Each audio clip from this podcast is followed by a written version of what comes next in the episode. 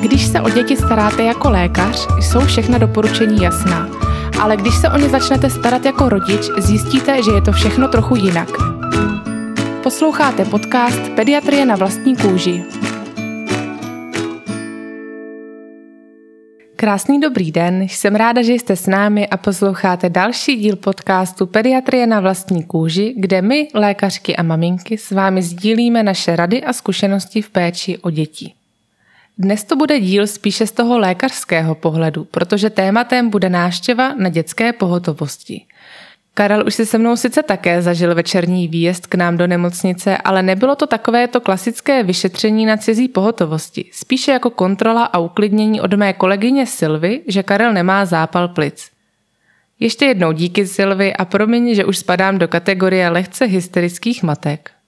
Je to tak, od té doby, co mám Karla, tak mnohem více chápu rodiče, kteří k nám zamířili na pohotovostní vyšetření skoro zbytečně, protože o nic nešlo nebo se báli počkat s banalitou do rána. V dnešním díle se dozvíte, kdy a kam jet na pohotovost, co nezapomenout vzít sebou, co vás tam bude čekat a nebudou chybět i historky z naší pohotovosti. Hned první otázkou, tedy kdy jet na dětskou pohotovost, jsem si trochu naběhla, protože odpověď není vůbec jednoduchá. U některých stavů je to zcela jasné, třeba když se objeví u dítěte křeče či bezvědomí, když se dítě popálí, či má nějaký vážnější úraz, nebo má prudkou alergickou reakci. To asi nikdo moc nepřemýšlí a rovnou volá záchranku. Ale co třeba s takovou horečkou? Škoda, že neexistuje jeden univerzální návod. Pak se nám totiž na pohotovosti třeba sejde puberták s den trvající teplotou 38 stupňů Celzia a malý kojenec s třídenními čtyřicítkami. Horečce bude věnován samostatný díl, ale nyní vám řeknu pár potenciálně nebezpečných situací, kdy se určitě k lékaři vydejte co nejdříve. Teplota u dětí do třech měsíců v konečníku vyšší jak 38,5 stupně Celzia. Velmi vysoká teplota, tedy 41 stupně Celzia v konečníku nebo v podpaží 40,5 stupně Celzia. Horečka, která nereaguje na léky proti teplotě, respektive hodinu po podání má dítě stále horečku stejnou či vyšší. Tedy alespoň den vysoká horečka, kterou nedoprovází ani kašel, ani průjem či třeba bolest v krku. Ta může poukazovat zejména u malých dětí na zánět ledvin, kdy je potřeba zahájit léčbu antibiotiky co nejdříve. Horečka, která je spojena s vyklenutím a pulzací velké fontanely, světloplachostí, omezením předklonu hlavy, výraznou spavostí až apatií či vyrážkou charakteru prokrvácené kůže. Tyto příznaky jsou spojovány se zánětem mozkových blan či otravou krve. U horečky se nebojte a podejte lék proti teplotě – Výjimkou je horečka při bolestech břicha, tam nepodáváme nic, dokud se nevyloučí náhlá příhoda břišní, třeba jako zánět slepého střeva. Když už je dítě na pohotovosti bez teploty, tak to pro něj bude určitě příjemnější zážitek a je větší pravděpodobnost, že bude spolupracovat při vyšetření. A je určitě i pro něj komfortnější dostávat léky doma od rodiče, než někde v cizím prostředí s cizími lidmi. Jedním z nejčastějších důvodů náštěvy na pohotovosti je kašel. Ale není kašel jako kašel. Kašel, který se nám nelíbí, je třeba takový, u kterého dýchá dítě rychle a obtížně, či někdy můžete slyšet jakoby pískání při vydechování. Na pohotovost také samozřejmě patří kašel s promodráváním v obličeji. Když se ptám rodičů, jestli má její dítě při dýchání obtíže, tak někdy nevědí, jak to poznat. Takovým jednoduchým příznakem je zatahování nebo vtahování mezižeberních prostor nebo jugula, to je ten důlek vpředu na krku nad hrudní kostí. Kašel, který naopak nevyžaduje okamžité vyšetření, je třeba déle trvající nehoršící se kašel bez teplot. Mé kolegyně se třeba stalo, že 23. prosince večer přišli rodiče s dítětem, že má pět měsíců kašel. Co se týče průjmu a zvracení, tak tam se obáváme zejména dehydratace. Na to jsou více náchylní naši nejmenší, takže tam obzvlášť musíme sledovat, jak dítě pije a kolik toho vyloučí. Mezi známky dehydratace, které můžete doma sledovat, je to, že dítě čurá méně a má oschlý jazyk. Při horšení stavu se pak může přidat pokleslá velká fontanela, pokud ji ještě dítě má, zástava močení a apatie, a nebo třeba i chybějící slzy při pláči.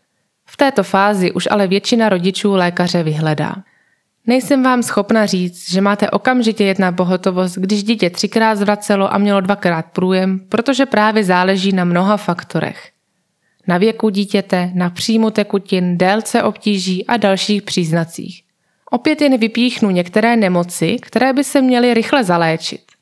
Varovný příznak u nejmenších dětí je zvracení obloukem, kdy nejde o ublinkávání, ale opravdu o zvracení do dálky. To může znamenat poměrně častou vrozenou vadu vrátníku, takzvaného piloru, části trávicího ústrojí. Typicky se tato nemoc projevuje mezi třetím až šestým týdnem života. Známější chorobou je akutní zánět slepého střeva, kdy si zvracející dítě bude stěžovat na výraznou bolest břicha, která ale zejména zpočátku nemusí být lokalizována na břiše vpravo dole, jak si mnozí myslí. Většinou i přestanou odcházet větry a stolice. Zvracení může upozornit na zánět mozkových blan, ještě navíc pokud si dítě stěžuje na bolest hlavy a že mu vadí světlo, či nemůže předklonit bradu k hrudníku. Je celá řada dalších stavů, kdy rodiče pochopitelně pohotovost naštíví a je to v pořádku. Obecně se můžete řídit pravidlem, že na pohotovost patří problémy, které nepočkají do dalšího všedního dne. A když vám třeba dítě zvrací od rána a nelepší se, tak raději přijďte v 9 večer a nečekejte do dvou do rána. Kolegyně třeba byla vzbuzena ve 3 hodiny ráno kvůli dítěti, co se 10 dnů nevykadilo. Mimochodem skončilo to tak, že si naštvané dítě vlezlo za přebalovací pult a tam konečně potřebu vykonalo. Jinou kolegyni zase naštívila v jednu v noci 17-letá dívka, která nemohla usnout, protože jí bolely kotníky. Na otázku, jestli třeba neměla nějakou náročnější fyzickou aktivitu, odpověděla, že vlastně byla dneska po dlouhé době běhat a uběhla 10 kilometrů. Jeden můj známý vyprávěl, jak někde spadl a že na vyšetření šel až další den a to ve dvě hodiny ráno. A hrozně si to pochvaloval, že nečekal frontu a že už bude chodit k doktorům jen v noci. Tak snad to myslel v nadsázce, protože i pro jeho dobro je lepší být ošetřován od odpočatého lékaře. U nás sloužíme pohotovostní služby trvající 24 hodin od rána do rána a můžu vám říct, že ke konci služby už skoro člověk neví, kde mu hlava stojí. Když jsem měla před svojí první pohotovostní službou, tak jsem se bála, jak zvládnu všechny ty urgentní stavy, co tam na mě čekají. Realita pak ale byla trochu jiná. Vytahování klíšťat, bolesti v krku bez teplot, štípance od komáru, žádosti o potvrzení, že potomková rýma není infekční a může jet na tábor. Nebo třeba jednou o letním víkendu přišli odpoledne rodiče s náctiletou dcerou s tím, že se šli po obědě projít na náplavku Dcera si tam dala zmrzlinu a pak si chvíli stěžovala na bolest břicha. Teď už jí sice břicho nebolí, ale takhle si občas na bolest břicha stěžuje už pár měsíců a protože šli zrovna kolem pohotovosti, tak si řekli, že se zastaví. Nebo přišli rodiče na velikonoční pondělí s tím, že syn tři roky chrápe. Tři roky. Nicméně předpokládejme, že má vaše dítko nějaký zdravotní problém, ze kterým jste se rozhodli na pohotovost vyrazit. Při závažných případech se nebojte si zavolat záchranku. Ale záchranka není taxi a často se tato služba zneužívá. Třeba když si 18-letý kluk zavolal sanitku, protože na něj v parku skočil pavouk. Na druhou stranu, někdy přijedou autem rodiče s dítětem, pro které já bych volala záchranku. Typicky je to dítě s popáleninou – když jedete záchrankou, tak samozřejmě neřešíte, do jaké nemocnice jedete a má to tu výhodu, že vás sanitka odveze na správné místo. To znamená, že dítě s úrazem putuje na dětskou chirurgii, dítě s popáleninou rovnou do popáleninového centra a podobně. Pokud však jedete po vlastní ose, tak asi budete řešit, kam vlastně máte jet. Občas jsem slyšela nějakou naší sestřičku, jak se rodičů v kartotéce ptá, proč nejeli třeba na bulovku, když bydlí kousek. Nicméně na spádovost se dneska už nehraje a můžete si svoji vysněnou dětskou pohotovost vybrat bez ohledu na vaše bydliště. Pokud už víte, že budete potřebovat péči nějakého dětského specialisty, například ušního při bolestech ucha nebo dětského chirurga při úrazu, zjistěte si, kde tyto pohotovosti najdete. U nás třeba není dětská chirurgie a opakovaně pak musíme pacienty odesílat do jiné nemocnice, což je samozřejmě nepříjemná situace pro všechny. Pokud si nejste jistí, tak klidně na pohotovost zavolejte a zeptejte se. Často rodiče volají, abychom jim jen s něčím poradili, ale dávat rady po telefonu je ošemetné. Je ale pravda, že někdy je můžeme ušetřit zbytečného cestování na pohotovost. Třeba když volala paní, že jejího pejska bolí tlapky. A protože je pejsek podobný dětem, tak volá o radu na dětskou pohotovost. Nebo mě jednou volala maminka, že právě chtěla na Karlově náměstí v parku nakojit dítě, když letěl okolo holub a trochu se mu vykadil na pusu. Nebo jednou v noci kolegovi volali rodiče na pohotovost, že se dítě napilo mléka a potom si všimli, že v tom mléce je moucha. Rozespalý kolega asi moc nepochopil, kam tím rodiče míří, protože jim řekl, že mouše už asi bohužel nepomůžou. Když už víte, kam a jak pojedete, tak začnete dítě chystat. Myslím, že každá maminka a možná i někteří aktivnější tatínci mají takový ten svůj rituál při balení dítěte, kdy automaticky balíte věci, ať už jdete kamkoliv. Já třeba málo kdy s Karlem odejdu na delší dobu ven, aniž bych sebou měla jedno náhradní oblečení, dvě pleny, přebalovací podložku, ubrousky, dudlík, pití, hračku, svačinku a mazlící dečku. A teď teda i klobouček a opalovák, ale bez toho se na pohotovosti obejdete. Takže si zbalte tento svůj základ a nezapomeňte i starším dětem vzít něco k pití, jídlu a něco na rozptýlení, ať už třeba hračku nebo knížku. Přeci jen se to může na pohotovosti protáhnout. Dále vždy mějte u sebe očkovací průkaz. Já ho třeba vůbec nevyndávám z přebalovací tašky. Také nezapomeňte kartičku pojištěnce dítěte i tu vaší. Pokud je vaše dítě někde sledované u specialisty, tak vemte sebou i poslední lékařskou zprávu. U průjmu mě sice nebude úplně zajímat, kolik má holčička dioptrií, ale při kašli zprávu z plicního určitě ocením. Když jedete na pohotovost, tak také trochu počítejte s tím, že to může skončit hospitalizací. Tak si vezměte pro jistotu i nějaké základní potřeby pro sebe. Ještě vám to celé brzy schrnu do stories, tak sledujte náš Instagram a Facebook. Často se stává, že jede na pohotovost dítě ten tatínek a maminka třeba zůstává se zdravým sourozencem doma, což je určitě rozumné. Pokud to jde, tak rozhodně nevozte zdravé sourozence sebou. Nicméně nezapomeňte tatínkovi říct, co dítěti vlastně je, obzvlášť pokud není tatínek zrovna v obraze, co se týče zdravotního stavu svého potomka. Většinou je moje první otázka na pohotovosti, jak dlouho má dítě obtíže, jak dlouho je nemocné. Někteří tatínci vědí, někteří vytáhnou papír s tahákem od maminky a někteří vůbec netuší. Dva dny, týden radši zavolám ženě. Nejhorší jsou v tomto směru Vánoce. Víckrát jsem měla to štěstí sloužit štědrý den a to typicky chodí s dětmi tatínci. Naštěstí žijeme v moderní době, takže pak jsme volali mamince a na hlasitý odposlech já jí spovídala a ona u toho porcovala kapra. Ano, i tak to jde, ale je lepší, když tatínek ví, proč vlastně na tu pohotovost jede. Mimochodem, když pak zvládneme tu část, co dítěti teď aktuálně je, tak se ještě doptávám na nějaké základní zdravotní informace o dítěti. A to mě také někdy šokuje, když tatínek neví, jestli má dítě alergii nebo jaké bere léky. Takže neuškodí, když jim pro jistotu řeknete i toto. Když dorazíte na pohotovost, tak nejdříve budete mluvit se sestřičkou.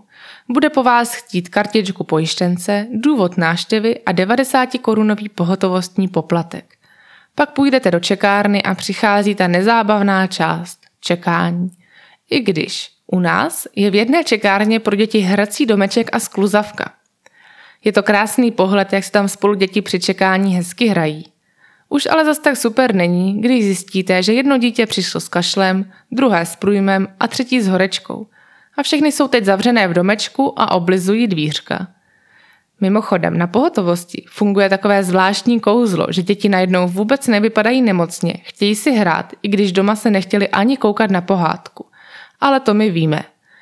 Pořadí pacientů určuje sestra a lékař. Samozřejmě se snažíme zachovat pořadí, jak pacienti přichází, ale některé případy mají přednost.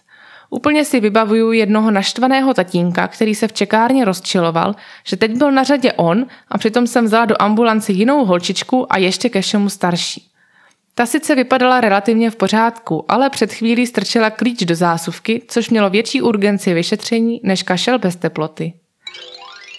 Když už se probojujete do ambulance k lékaři, tak vám přeji, ať je odpočatý, milý a chápající. Bohužel se nakonec ten zážitek na pohotovosti dost často odvíjí od toho, koho tam potkáte. Ráda bych věřila, že všichni jsou milí a hodní, jako je třeba moje kolegyně, která se divila, proč chtějí rodiče předepsat antibiotickou oční mastičku, když se nezdá, že by holčička měla nějaké oční problémy. To není pro mě, ale pro našeho pejska. Propíchla to bezelstně holčička.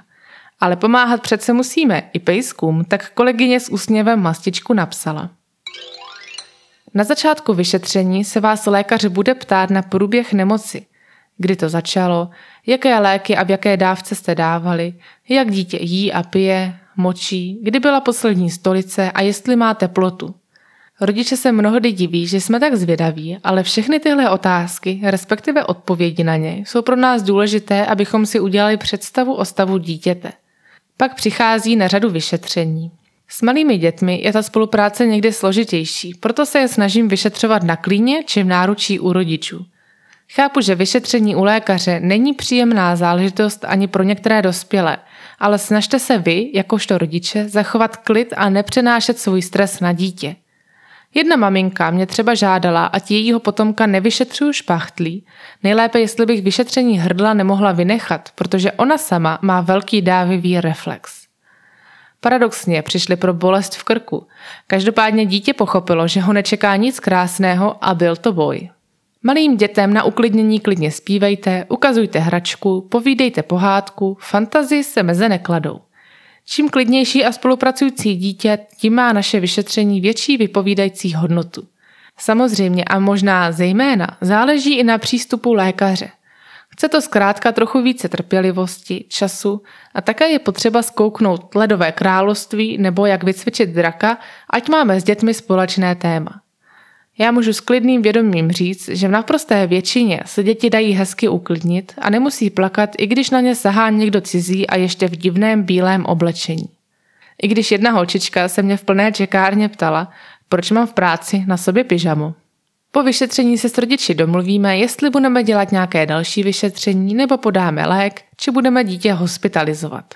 Naštěstí většina pacientů odchází z pohotovosti domů, a to by bylo pro dnešek všechno. Děkuji vám za poslech a doufám, že nebudete pohotovostní službu vůbec potřebovat. Pokud vás ještě něco zajímá, pište a ptejte se. Najdete nás na Facebooku i Instagramu.